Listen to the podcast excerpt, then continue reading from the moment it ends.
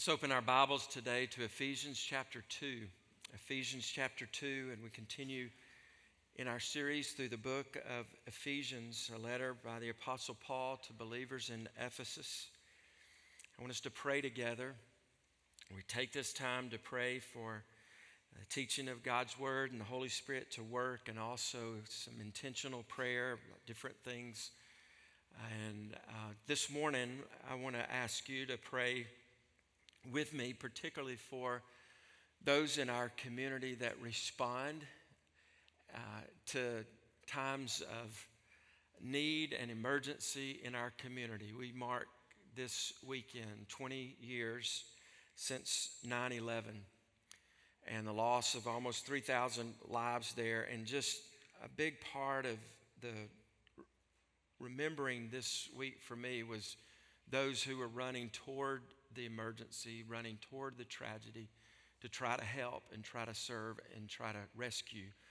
And every one of us have in this community the, the ability to just real easily dial 911 and expect and think that somebody's going to be on the other end of that that will respond, uh, be that an EMT or law enforcement or a firefighter or an ambulance coming and uh, we are served by those who stand on call around the clock. And I, I, just would like for us to take a minute as a church family. That even involves some of you sitting in this room that serve in that way. But let's pray together and go to the Lord. Father, I want to bow before you and thank you for your grace. We've sang about it already in every song. We've seen it demonstrated, Lord, in the picture of baptism. And you are good to us. You pour out on us gifts far beyond what we can measure and uh, that are completely unmerited. We praise you, God, as a grace giving God. Father, we, we thank you for your word and thank you that we have this letter of Ephesians to learn from, to be encouraged by, to be strengthened to find life and to find the story of, of eternity. You're good to us, gracious in giving us this letter. We pray, Father, today just for this, particularly this one grace, that there are people that serve in our community in times of great need. Uh, thank you for those that, Lord, respond. Thank you for those that just are around the clock on call. Thank you for firefighters and law enforcement and EMTs and ambulance drivers and Lord, those that just say, I'm here to help if somebody has a need. Lord, probably today before uh, the day ends, we'll hear a siren somewhere in our community, somebody responding to a need. And uh, I pray, Lord, together we do that you would give wisdom in those situations that call for quick decisions. We pray, Lord, for peace and calm in many situations are walking into where there's a lot of anxiety and worry. We pray, Lord, that you would raise up people to serve where there are gaps. And um, Lord, we just want to thank you for those who serve in this way. We commit this time to you. Holy Spirit, do your work that only you can do. Go beyond uh, what could be done temporarily and humanly right now and use your eternal word. We pray this in the name of Jesus. Amen. One year ago today, uh, my second born son, Connor, was married. And uh, thinking, thinking back, just a year that has passed, and I was charged with one responsibility uh, going into that wedding, and that was to get the slideshow together. Now, if any of you have ever been at a wedding somewhere, you know rehearsal time, you get to see the slideshow. So that meant going through boxes and boxes of pictures and old, just different sources of pictures, trying to find all of those pictures that would tell the story of his life. Uh, parents, you know the drill. You tell your kids now, just stand still, take the picture. We got to have something to show at your wedding one day. I mean, you just, you go through that, and it's the funny pictures, the embarrassing pictures, the cute, the sad, the candid, the posed, uh, just pictures that tell the story from birth right up to the very day. What if you could do that with your life? What if you could do that with your life spiritually? What if today you were charged with the responsibility to find the picture that shows your life before Jesus? The picture that tells the story this is what it was like in my life before I met Christ. And then find the picture that tells the story of you coming to know Christ. Find the picture that tells the story of your life after Jesus. What does that look like? What is in that scene? Here's one last one. What if you had to find a picture that would tell the story of what you're expecting in your spiritual life to come? Some spiritual slideshow to where you just laid it all out there. Here you are before Jesus, uh, here you are at the time you came to know Jesus, here you are when you've met Jesus and you know him, and then right over here, what you think it might be like one day. Well, we have those pictures. We have those pictures in Ephesians chapter 2, not photographs, but word pictures. And the Apostle Paul takes the church at Ephesus and he says, Here are the pictures. Here's the photo before Jesus. Here's the photo when you met Jesus. Here's the photo now that you know Jesus. And here's the photo to come. And he gives us the word pictures of salvation. And let's, let's look at, I want you to see with me these first uh, nine verses of Ephesians chapter 2 and see if you see the slideshow running. See if you see the pictures developing in front of our lives. It starts right out of the gate with who they were, who we are before Jesus. Verse 1 And you were dead. And you were dead in the trespasses and sins in which you once walked, following the course of this world, following the prince of the power of the air the spirit that is now at work in the sons of disobedience, among whom we all once lived in the passions of our flesh, carrying out the desires of the body and the mind, and were by nature children of wrath like the rest of mankind. Verse 4. But God, being rich in mercy, because of the great love with which He loved us, even when we were dead in our trespasses, made us alive together with Christ. By grace you have been saved, and raised us up with him, and seated us with him in the heavenly places in Christ Jesus, so that in the coming ages he might show the immeasurable riches of his grace in kindness toward us in Christ Jesus.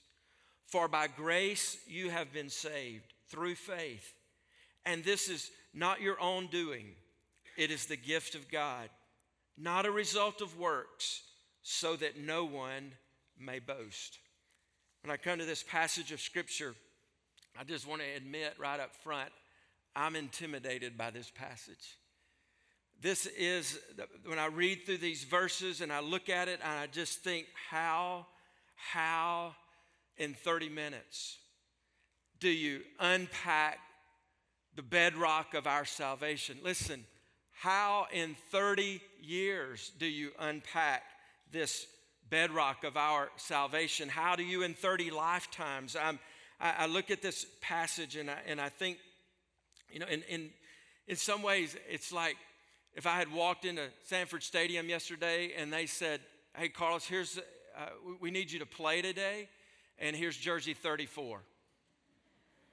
I'd be, no, uh, I, we're, we're, not. We're not doing 34. Uh, but in, you know, in your mind, you're like, you don't, you don't just put anybody in that jersey. And when you come to this passage of Scripture, I, I feel like somebody's just handed us uh, jersey 34 and said, now go, uh, go preach it, go, go live it, go understand it. I want to call this message today Picture Perfect. Picture Perfect.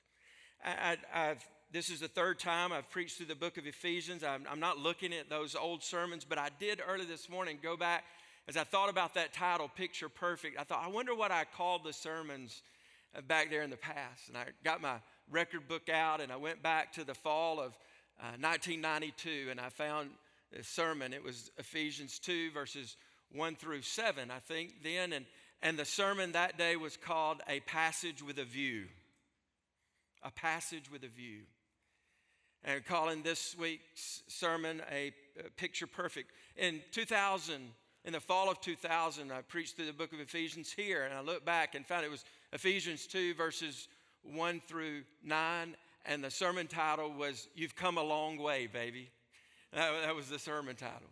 So today, just picture perfect. I, I want you to see these pictures of who we were before Jesus, what God did, then who you are since God did what He does, and then who we will be and what God will do in the future. To this point, the Apostle Paul has talked about the triune work of God in salvation. Remember, this is the doctrine of salvation. When you sit here today saying, Yes, I know I'll go to heaven, I know Jesus is my Lord and Savior, this is what the meat of that salvation is. This is what happened and you knowing Christ and what will happen because you know Christ.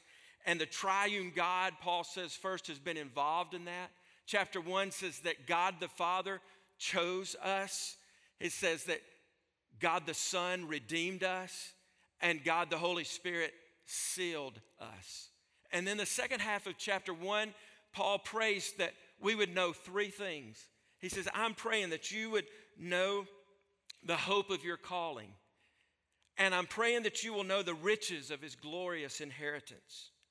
And I'm praying that you will know the greatness of his power. And that greatness of his power was demonstrated in the raising of Jesus Christ from the dead and the seating of him at the throne of the Father in heaven. And now he moves from that kind of power and he says, Let me show you how that power works in salvation. This is how the power of God worked in you being saved. First picture, number one, look what you were. Picture goes up, heading or the subtitle, look what you were.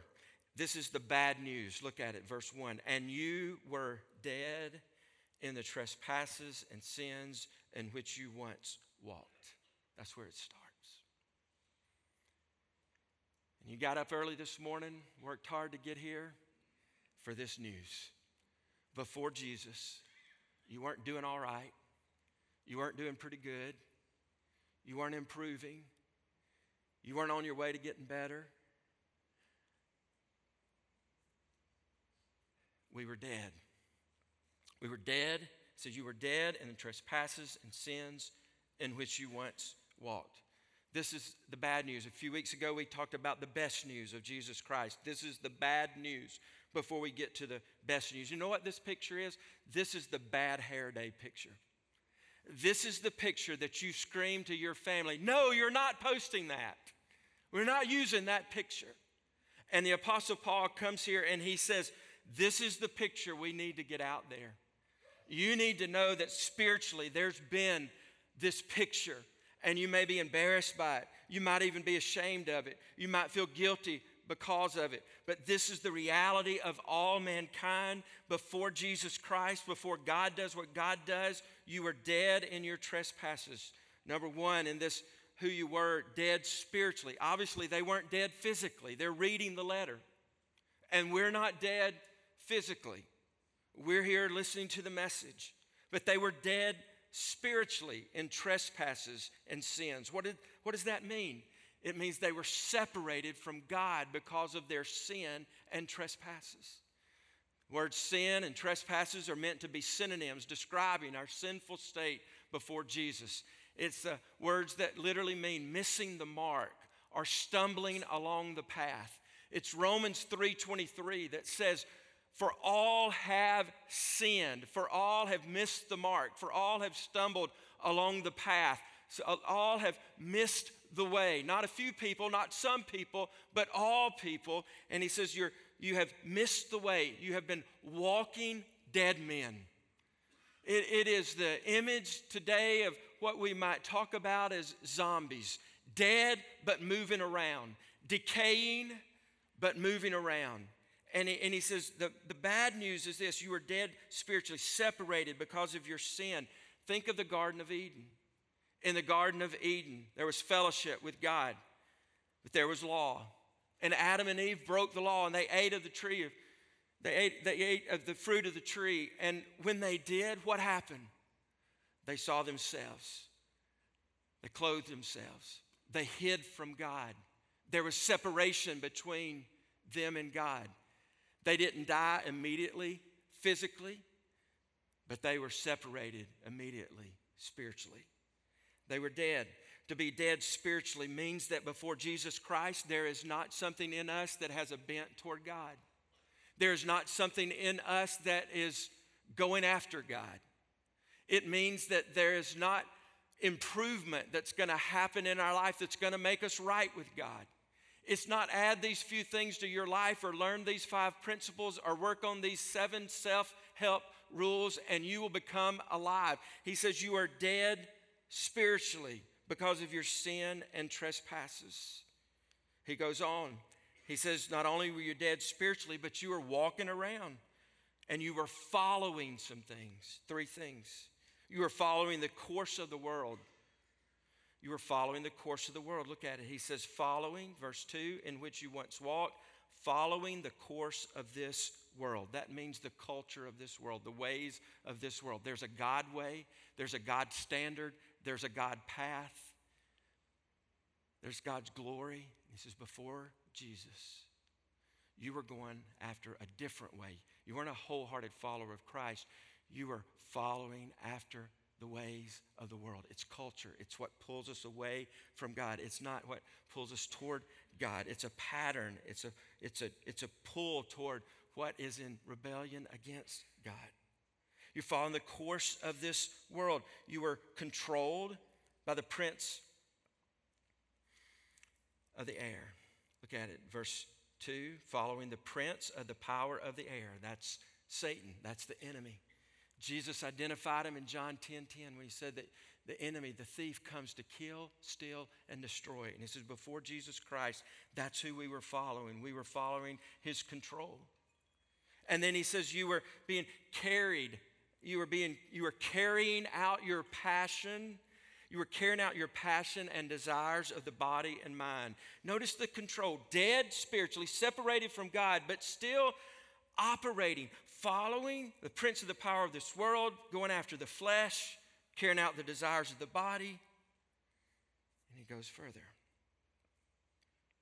You were children of wrath. Verse 3 You were by nature children of wrath, like the rest of mankind. The rest of mankind, what he does in this verse is that he levels the playing ground, he levels the living ground. He levels the ground of the earth. And he says, All mankind, regardless of what generation we've lived in, we, we might refer to a certain time as the dark ages. We might refer to a certain time as new age. We might refer to the coming ages. It's regardless of what generation, regardless of what race, regardless of what level of education. He says, all of mankind, we're just in this same condition, dead spiritually, following the course of the world, the prince, the power of the air, and carrying out the passion and desires of the body and mind. That was your God. And because of that, object of wrath, God's judgment. Romans 6:23 for the wages of sin is death. There's judgment. Let me say this about who we were. Before Jesus Christ, this is a picture of who we were. You know what? You don't give medicine to a dead man. You don't give medicine to a dead man. You, you don't coach up a dead player. Uh, you don't teach new tricks to a dead dog. There's only one hope for someone who's dead spiritually resurrection. Resurrection new life. If you're sitting in this room today saying, Pastor, I just want to get better, I'm trying to do the right thing, I'm just going to do more next year. Listen, the story before Jesus is dead. Second picture look what God did. Look what God did. Verse 4, let's take a breath. Verse 4. Two words, six letters. Changes all of eternity. Takes you from death to life. Here are the two words, here are the six letters. But God.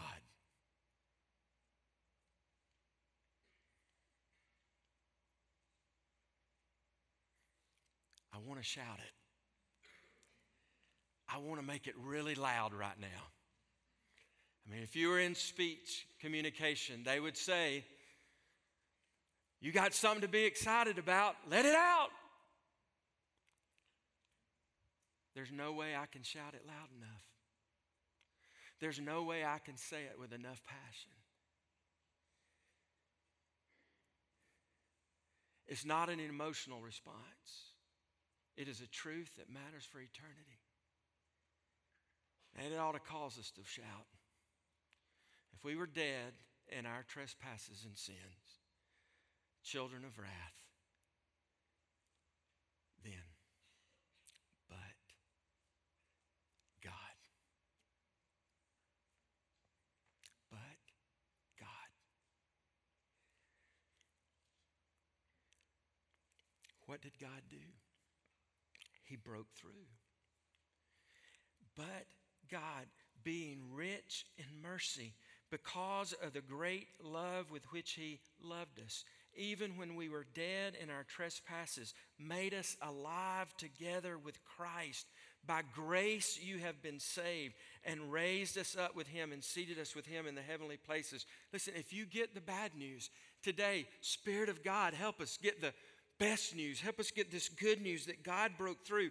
He brought His mercy to the table, He brought His love to the table, He brought His grace to the table, and He has caused you to live again. He has allowed you to pass from death to life. He's allowed you to go from being dead to being alive. How did that happen? Mercy. Mercy. We're an object of God's wrath. We were lined up in all of God's wrath to be poured out on our sin. Maybe this is hard for us to grasp because we've spent so little time talking about the reality of hell and the reality of eternal damnation and the reality of eternal separation from God if He doesn't break through in a but God moment. And being objects of wrath, it takes His mercy. And what does mercy mean? Mercy is the withholding of what we deserve. And God, who is rich in mercy, comes to us knowing that we deserve His wrath, but He withholds that wrath from us. And that wave of wrath doesn't drown us for eternity. He withholds that from us. And then He lavishes His love upon us. And then he pours out his grace. Look at it. He says, But God, being rich in mercy because of his great love with which he loved us, even when we were dead in our trespasses, made us alive together with Christ. For by grace you have been saved. Mercy is withholding what we deserve, grace is God pouring out on us what is undeserved. I, there's nothing we can do to deserve his salvation. We can never be good enough, never earn it, never erase our sin. But His grace, you can't talk about that word without using those letters. It's great riches at Christ's expense. It's God giving to us undeserved blessing. All of those spiritual blessings that we talked about a moment ago, free to us. That's why the songs we sing, Amazing Grace, how sweet the sound that saved a wretch like me. God made us alive. That's what He did. Listen, third picture look what we are. What are we? We were dead, but God made us alive. Verse 5 made us alive. This is who we are. Made us alive with Him, together with Christ. Verse 6 and raised us up with Him and seated us with Him in the heavenly places in Christ Jesus. Three things. He made us alive. That's who you are. You know Jesus. You go back to Bible school. You go back to first year of college. You go back to your 40s. You go back to that day where you trusted Jesus as your Lord and Savior. What happened in that salvation? You went from death to life. You were made alive together with Christ. When was Christ made alive? He was made alive when he raised out of the grave. He says, You were made alive with him. You have been resurrected with him. You've been raised with him, it says. So you're made alive with Christ, you're raised up with him, and then you're seated with him. What we're talking about, stay with me just a second. What we're talking about is our position. Now, physically, you're seated in this room. Spiritually, you're seated somewhere else. Spiritually, you're alive and you're with Him alive. You are raised with Him. You have resurrection power living in you, allows you to live forever. You're, you're seated with Him in the heavenlies. Listen, God may see you here, I may see you here physically, but when God looks at you spiritually, you're as good, you're as alive as Jesus. You're as good and raised with Him. You are seated with Him in the heavenlies. Listen, friends, you have a different position in Christ today. That's a hallelujah thing that God would give us this position, and it's this union with Christ that you have. It's not out here on your own trying to do the best you can. You've been made alive with Christ, you've been raised with Him, you've been seated with Him. Your position is in Him. You remember those days back there where you did something wrong after you were saved? Maybe this morning, maybe last week, and you feel awful about it. You feel convicted about it. You're bothered by it. You're hurt over it. You know what that is? That's you being alive and sinning. It's the work of the Holy Spirit saying, You're not living according to your position. This is not what? This is not who you are. How many times do we hear in testimonies on the news when something goes tragically wrong in a person's life and somebody stands up and says, That's just not who they are? Listen, there is a who we are before Christ, and there is a who we are after Christ. Before Christ, people aren't convicted about sin. They may be convicted by culture. They may be bothered by something because it makes them uncomfortable. But, friends, there's a difference in being uncomfortable according to the culture of the world and being convicted according to our position in Christ. And Paul is painting a picture here for the Ephesians, saying, Look, you were back here, then God did something, He saved you, and now your life is lived with Christ, alive with Him, raised with Him, seated with Him. Think about the confidence that comes from that, the authority to rebuke the enemy because of that. The one who is greater living in you than the one that's in the world to give you victory over temptation and sin. It's your position in Christ. Grab a hold of that. Let me ask you yesterday. I noticed it when we came in the room a while ago before 10:30. I could have been gone for a year and walked in the room while I go at 10:30 and I could have said this, Georgia won yesterday. I mean, this place was talking. It was buzzing. So let me ask you participate. Who won yesterday? Georgia. So that means that what? We won, right? We won yesterday. So answer that again. Who won yesterday? We won. All right, let me ask you this question Who did the work yesterday?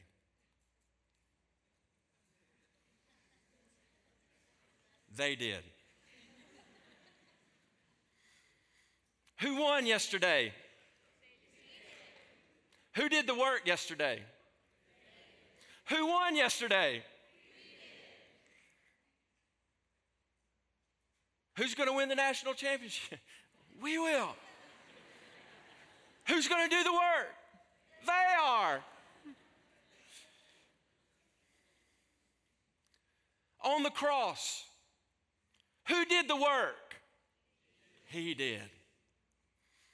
Who won on the cross?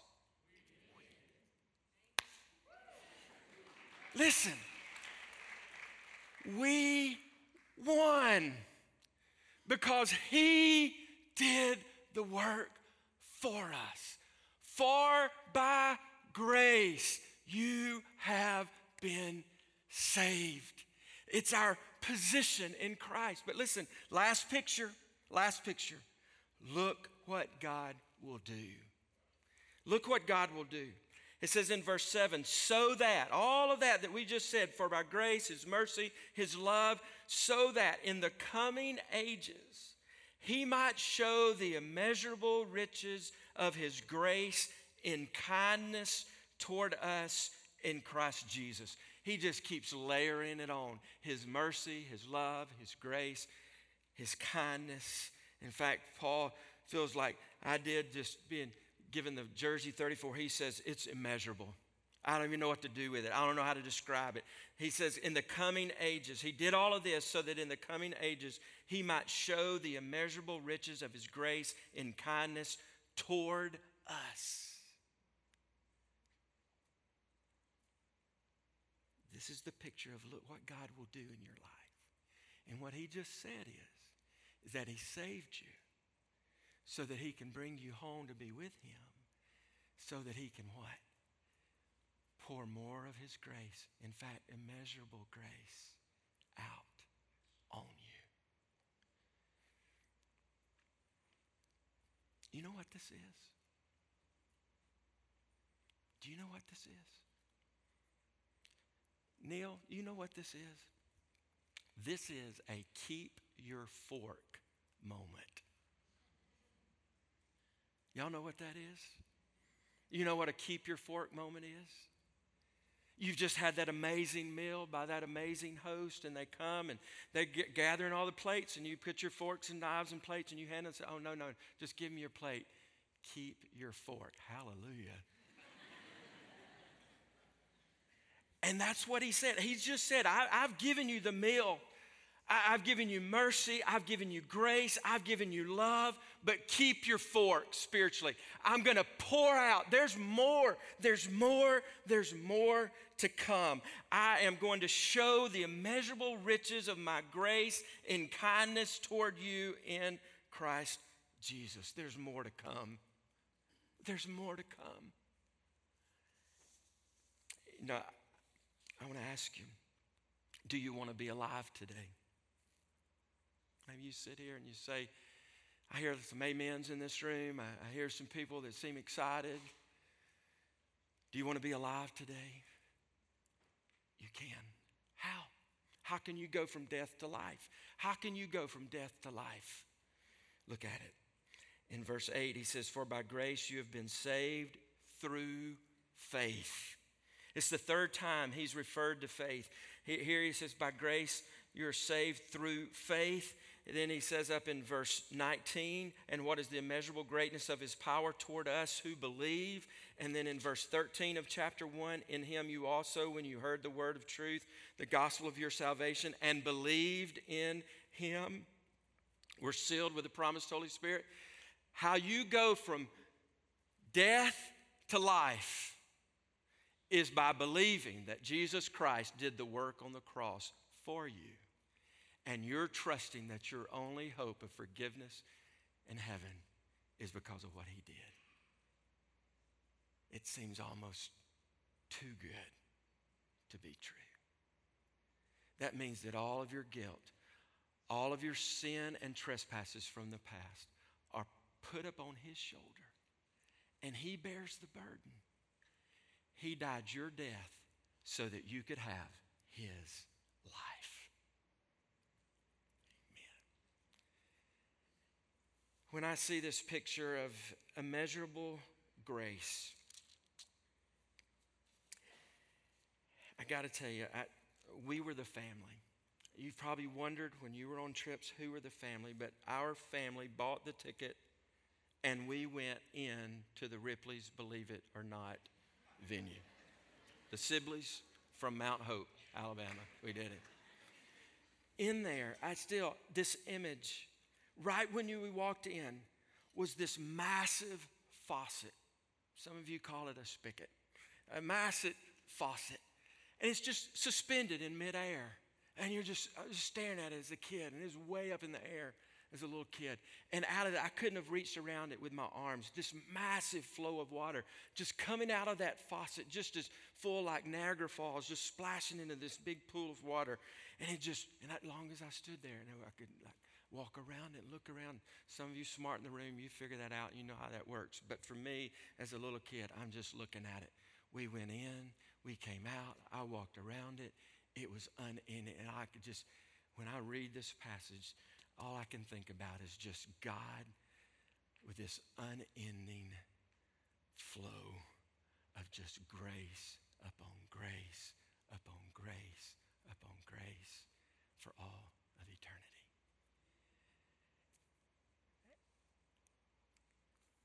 And when all these pictures come together, you put the collage together, and what you see is the kindness of God overflowing in immeasurable grace now and forever to each one who believes in Christ.